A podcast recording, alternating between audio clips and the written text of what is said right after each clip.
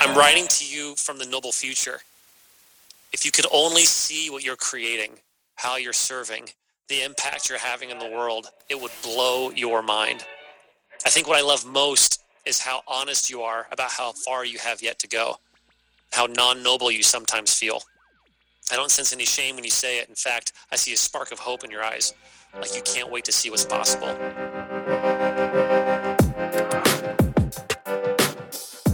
Hi, my name is Johan Kalilian. As an executive coach, I time travel with people.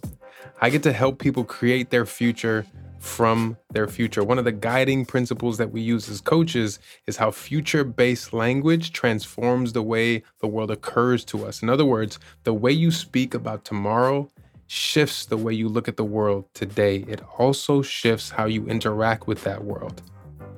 Join me as we write a letter from the future with love.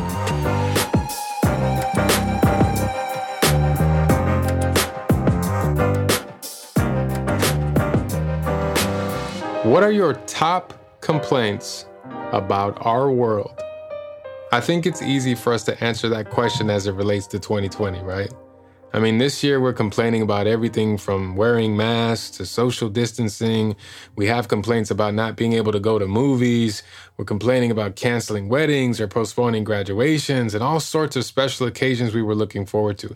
But let's be honest, it's too easy to complain about this year. So let's get out of the specifics of 2020, right? Let's let's move away from the absolute shit show that this year has been and let's complain about life. Let's complain about our world. Let's complain about just flat out being human. Rabbi Jill Jacobs, executive director of the nonprofit T'ruah, the rabbinic call for human rights, has a complaint about America to get us started, and it's right in alignment with our episode today. She says, There's a crisis in the United States today that too many of us have lost the sense of collective responsibility for our neighbors. Jill, I'm gonna tell you something. I am right there with you. That's like one of my number one complaints about being human. I just can't stand how we don't care about the person next to us. And let me not put everybody in that, but it just feels like there's so many human beings who don't care about the person next to them. Okay. So I got I got mine out of the way. And now it's your turn. That's right. Yeah, I'm, I'm talking to you. I'm talking to you who's listening to this in this moment right now, in your car, in your office, on your way to work, on your way to school. I'm inviting you into being a complainer. How do you feel about that? I mean, are you are you reluctant? Does it sound a little too suspicious for you? Do you think it's like a trap and then I'm going to like turn it around on you and say how dare you complain? It's believe me, it's it's not a trick. It's an invitation to discover what's on the other end of your complaint. You see, what do you what do you complain about when it comes to being alive on this planet right now, right here? See, maybe you're like me and you complain about politicians, right? They just they just can't be trusted. They say one thing and then they do another. Maybe you complain about the economic disparity in the world. It's is that damn Jeff Bezos, right? He could solve world hunger if he wanted to. Maybe it's about race and inequality. We talk about police brutality. I mean, everything that went down in Flint. Right now, we're talking about the issues that revolved around Jacob Blake.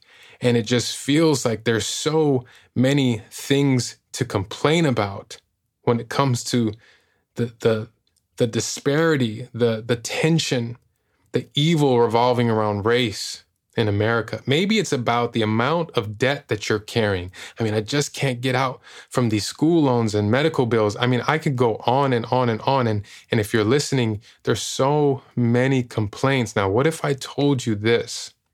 A complaint is a latent vision. It's not something to be ashamed of. It's not something to hide. It's not something to keep secret. This is one of my favorite coaching principles. I love introducing my clients to this concept. In fact, I love it so much, I'm going to hit you with it one more time. A complaint is a latent vision.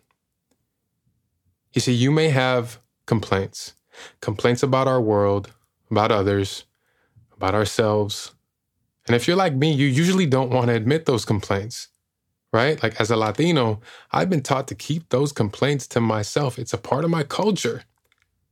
No one likes a complainer, but as a coach, I've been taught to love complaints and share them openly. Because sharing complaints openly is the first step in actually doing something to turn them around.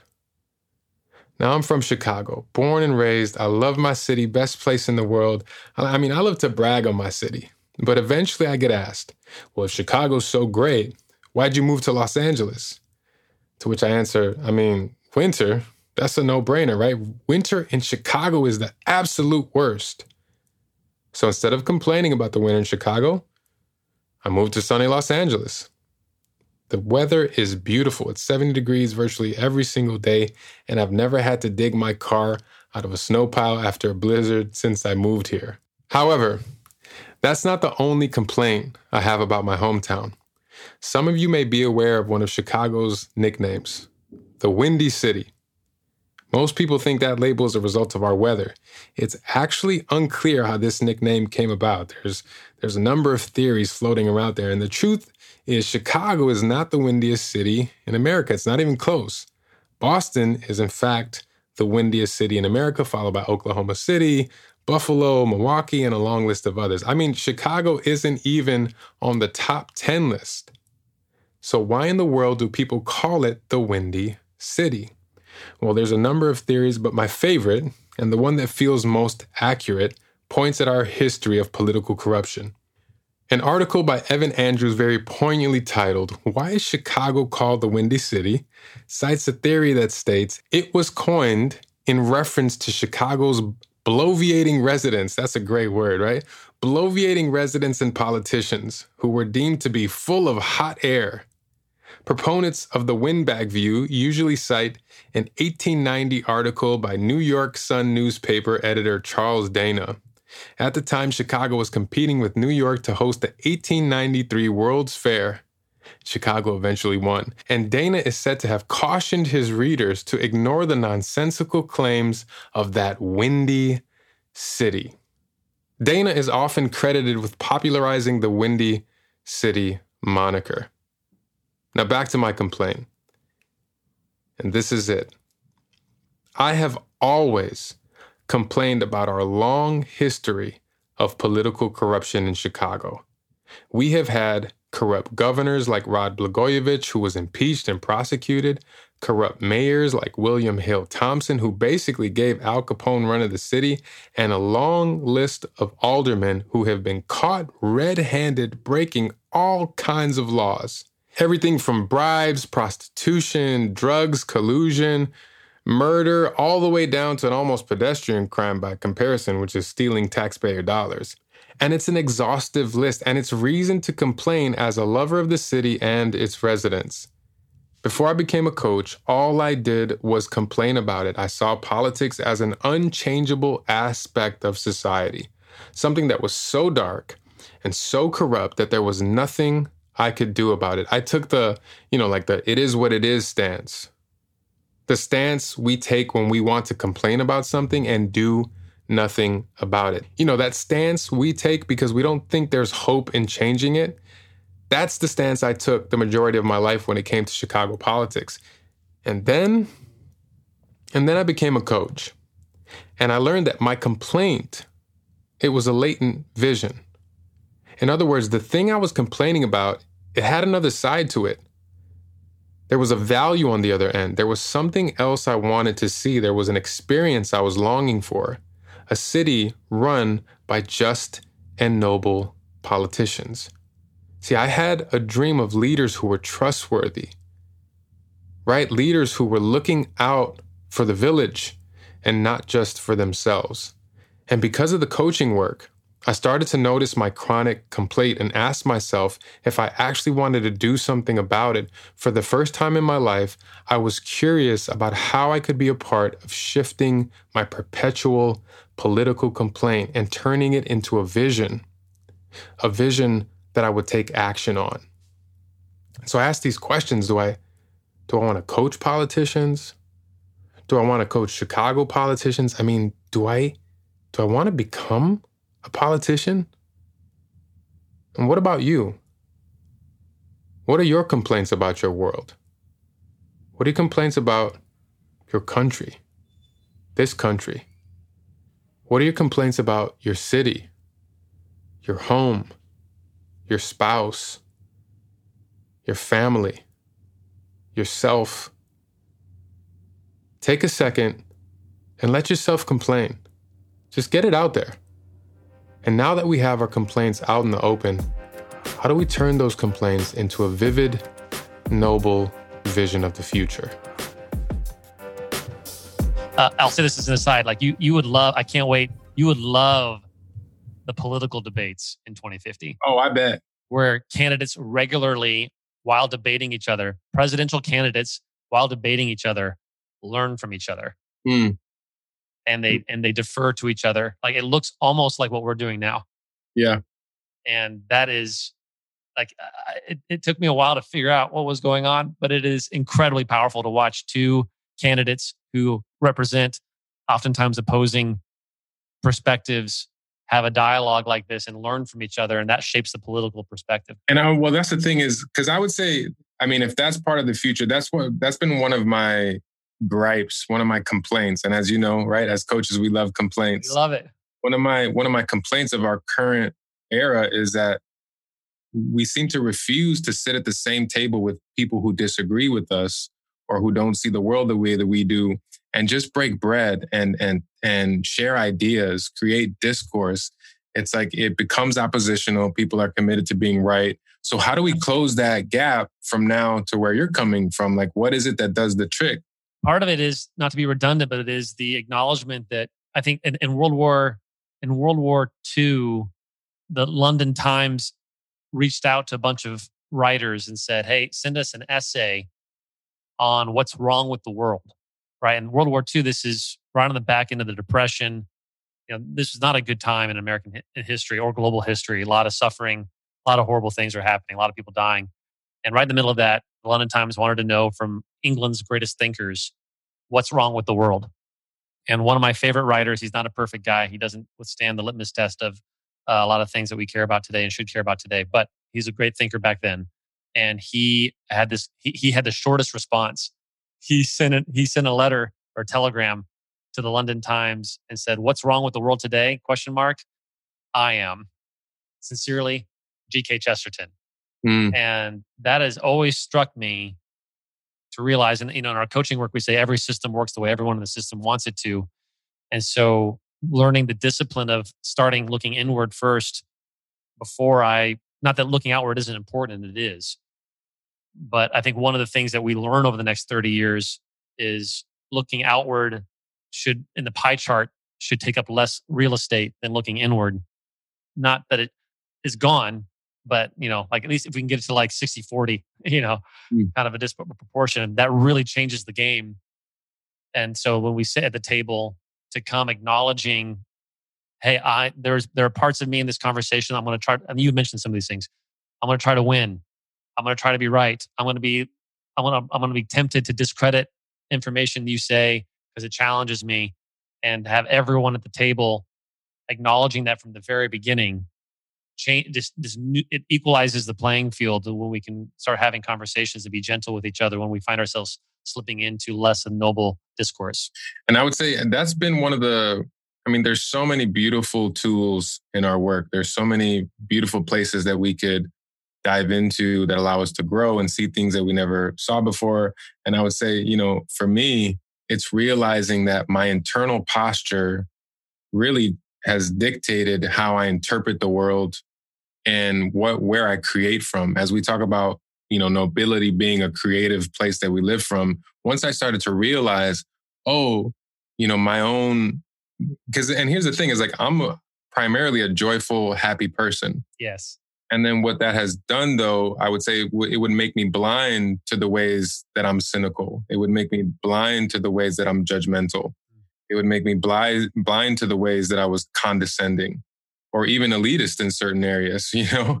And, and, and through the work, I think it allowed me to really see, even if I'm only judgmental, you know, 15% of the time, how that was a thing that was getting in my way, or even noticing how I wanted to blame others for my problems as opposed to asking the question, like, what is it that I can truly own? And even, you know, in the G- GK Chesterton realm, it's like, oh, I'm, I'm the issue here. Yeah. Even something as simple as, you know, we, we have Wednesday meetings and in the beginning, you know, when I, when I jumped in, I couldn't stand them. Yeah.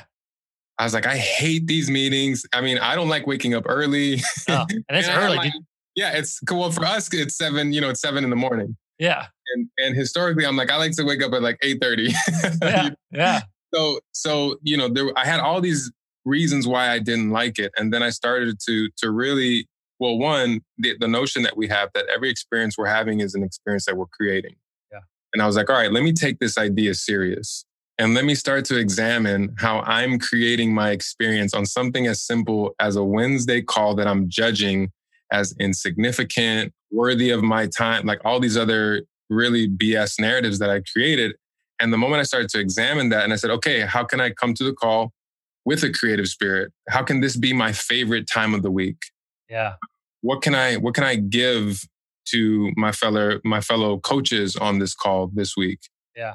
How am I interested in the people that I'm working with? What am I curious of? Like the more I would ask myself these questions, and again, first through noticing my judgment, and then moving to this other area areas, like I started to enjoy Wednesdays and want to come to the call and want to connect and, you know, want to jump in, in in different little places. But I first had to pinpoint part of me that did want to blame the meeting and not take responsibility for how I'm showing up or even interpreting the meeting.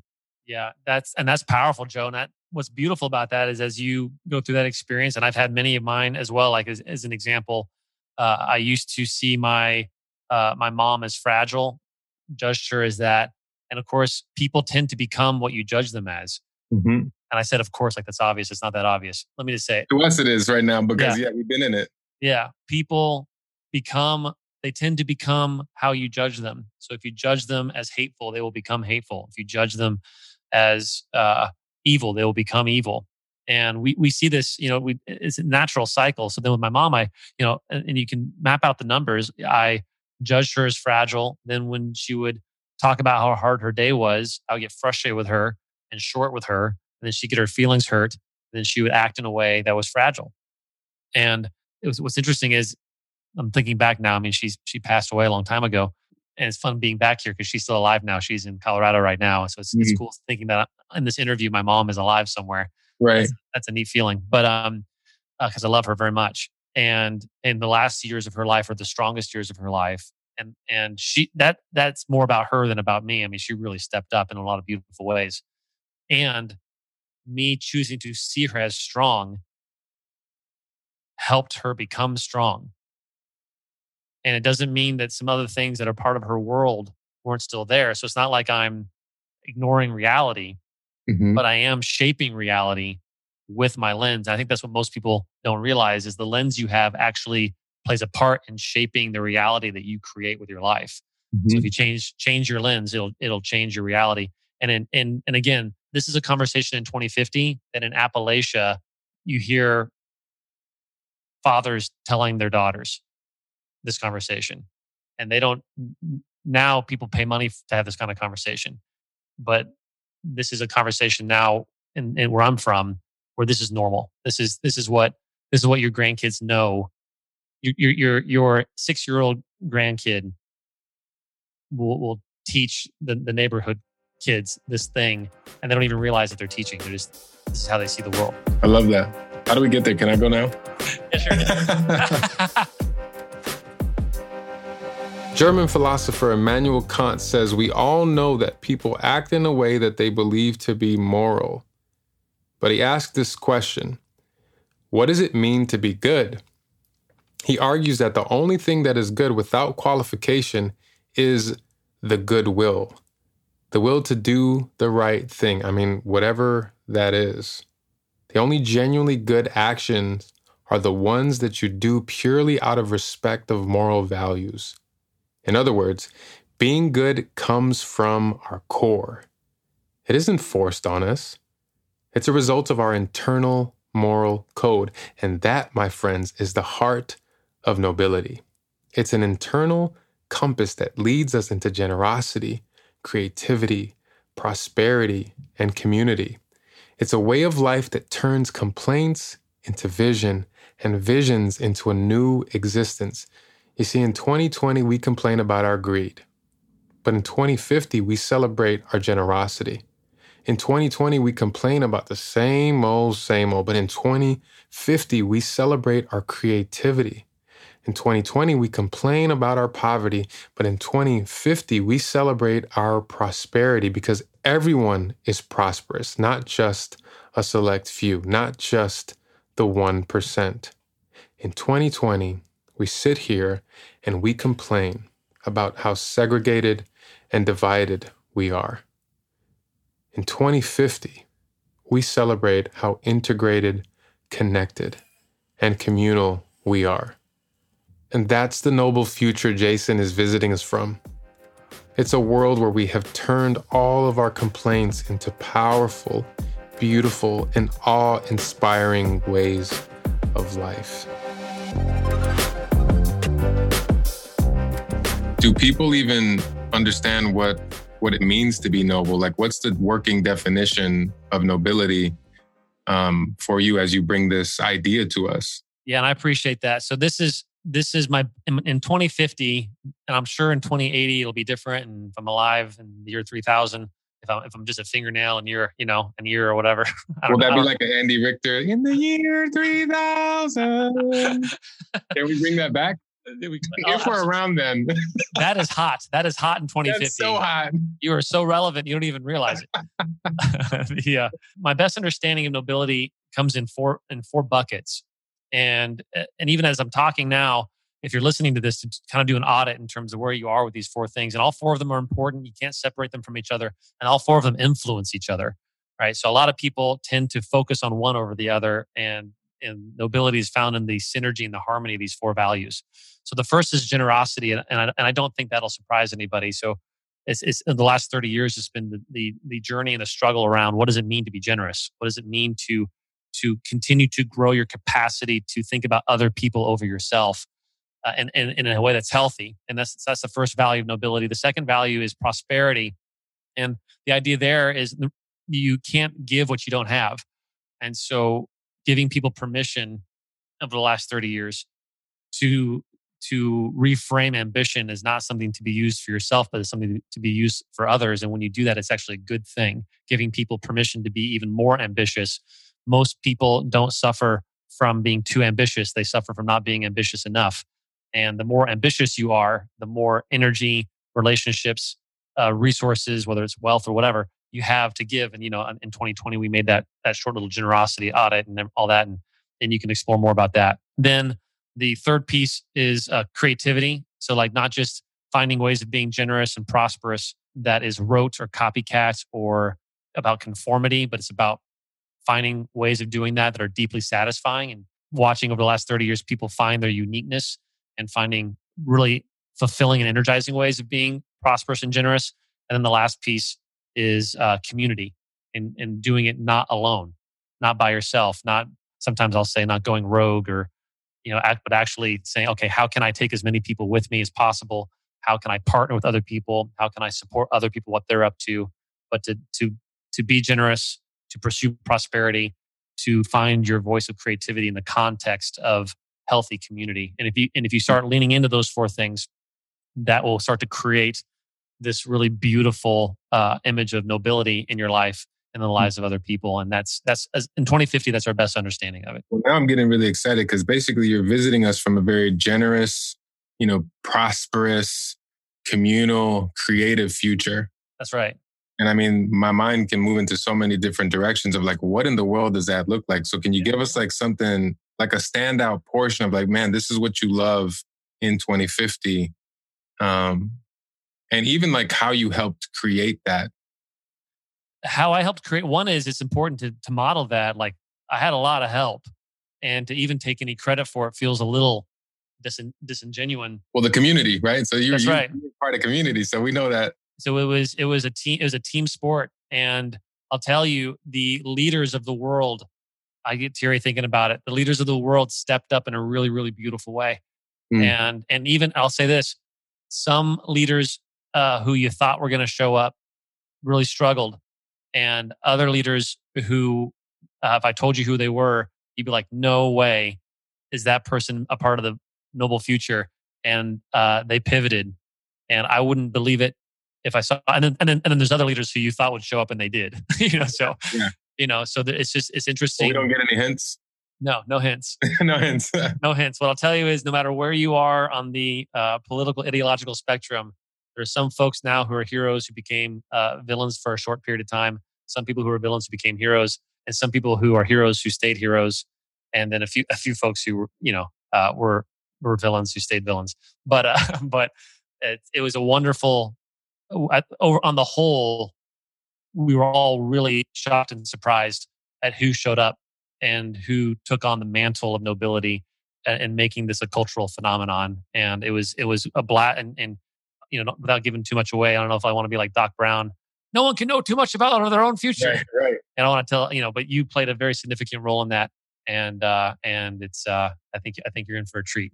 Oh man, well that makes me feel good, and I and that's the thing is I want to let people know how the things that you're communicating right now these are not just ideas. You're not uh-huh. just waxing eloquent.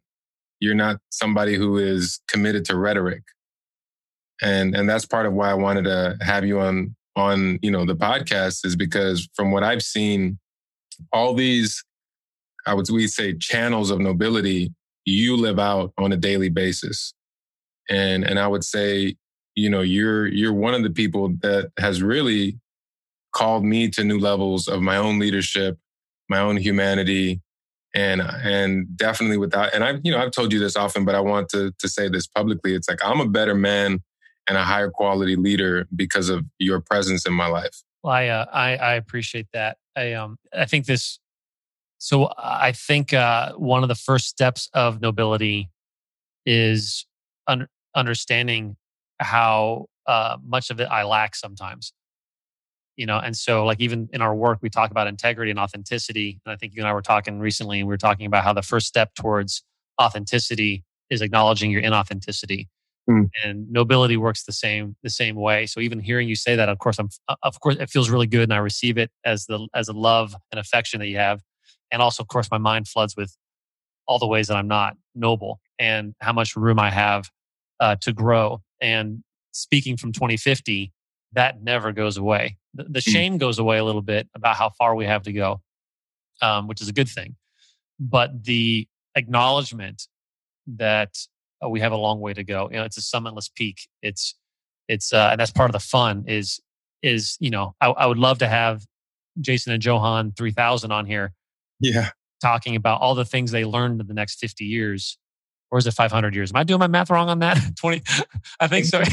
Yeah, yeah, yeah. It's just 30. It's 30 years from Yeah, now. right? 30 years to 2050 and then another 50 years to 20, 2100.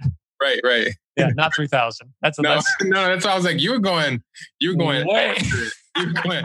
I was like, wow, if we're around, then I mean, man, it's, we did a great job surviving. yeah, not that's bad math skills there. But the and and to to come back and say, you know, as as a, as giving some signposts to what we're all up to, nobility starts with the acknowledgement that we have a lot to learn about it. And one of the obstacles, I'm kind of jumping the gun here, but one of the obstacles is the belief that I am noble and that others are not. Hmm. That hurts. It hurts me because I'm not seeing myself accurately, and it hurts others because I'm not seeing them accurately either. which which that's the thing is like I think for those for those of us that aren't familiar even with the idea or maybe people who have like a general understanding of nobility the thing that first came to mind when I heard the word nobility was like oh that's you know restricted to a specific group of people when you think of human history nobility right it's like this type of royalty and it's passed on you're born into nobility part of what we're talking about is actually no you you get to to grow this nobility because it's a result of the characters. It's a result of who you choose to be as a human being. Yeah, that's right. And and one of the great challenges that we will face together in the next 30 years that we that we make it through is I, what I hear you saying is Joe like most people when they think of nobility they think of like power mm-hmm. and some people have and some people don't kind of a thing and what happens is in the next 30 years is culturally people begin to understand not only how much power they do have, uh, which is a positive thing in general, but, but just because you help everyone discover how much power they have doesn't mean they're going to use it in a positive way. You know, and so what's really beautiful and what I think you're going to really enjoy not only experiencing but helping create, and of course, a lot of you who are listening to this and we know who you are because uh, you'll reach out to us in a couple years and we'll get to oh I listened to this podcast and and then we get to go the next 20 years together, which will be a lot of fun. But people listening to this podcast, it's, it's not just about reframing uh, that you have power; it's reframing how people use power, mm-hmm. and that that is a cultural revolution. And it didn't come easy about helping people understand that the purpose of power is for the benefit of others. And that is a heavy bar, man. Like, even as I'm saying that, I'm like, whoo, the last 30 years have been a journey. Uh, but it's fascinating watching it's, it's been really it's been fun watching people in agriculture and in law enforcement and in uh, the justice system and in arts and entertainment and fashion and and uh, education and all these industries wrestle with and grapple with and rediscover what the purpose of power is and mm-hmm. and that's that's a big part of that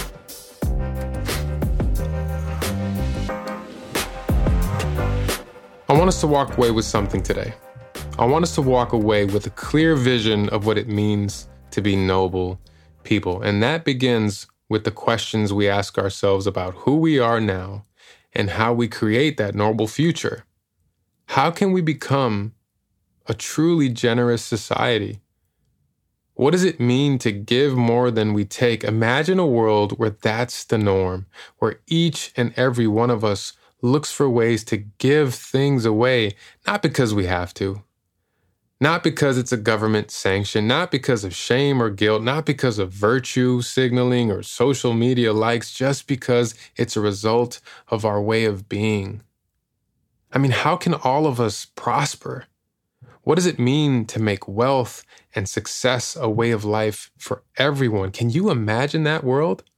Right? Like a world where we all have access to what we need when we need it, where each and every one of us isn't lacking because we've learned how to live in abundance. In our noble future, like scarcity, it's, it's not even a word anymore. We've eradicated poverty and hunger because we all live in overflow. We've built cities and countries rooted in true prosperity for all and not just a select few. And what does it mean to be creative? How can we become the type of people who find new ways to fix old problems?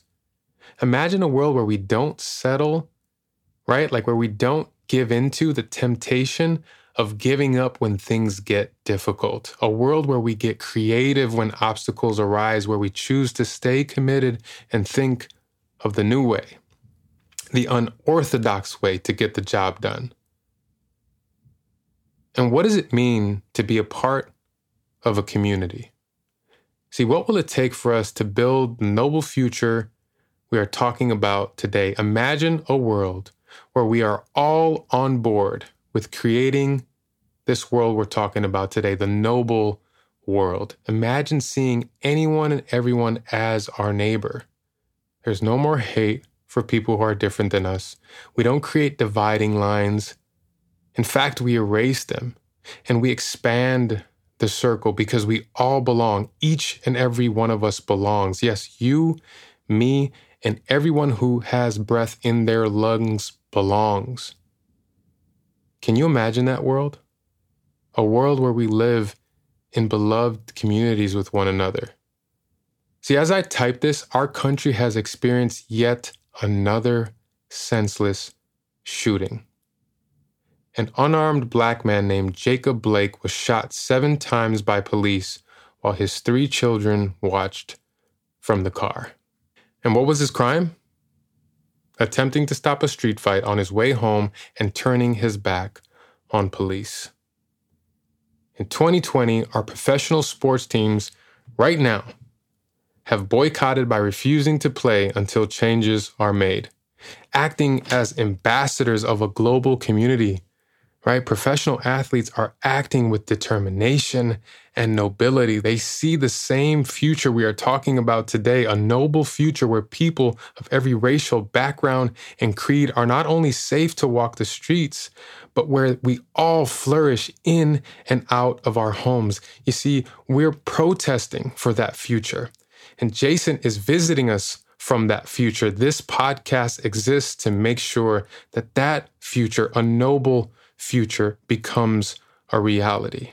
And even with all you have yet to learn, I love how through your example, being generous and celebrating generosity has become normal in our friendships, family, and communities. I love through your leadership that ambition has become repositioned not as an expression of greed, but as a resource for serving others. Thank you for giving people permission to be extraordinary. I love through your community that people feel more connected than ever the fear of the other has lessened. The joy of being known and championed and, when necessary, forgiven has become common. As an aside, uh, you should see the political debates today. There's so much respect and honor between the candidates, how they learn from each other, and you should see what happens when 500 million Americans vote. I love the creative ways you've helped those of your colleagues in authority become creative in the ways of serving and growing and connecting. You inspire me. Thank you for going on this journey years ago when you first learned of the noble pursuit. It'll be hard, but keep going. I'm here in the noble future you created, and I'm telling you, the pain was worth it.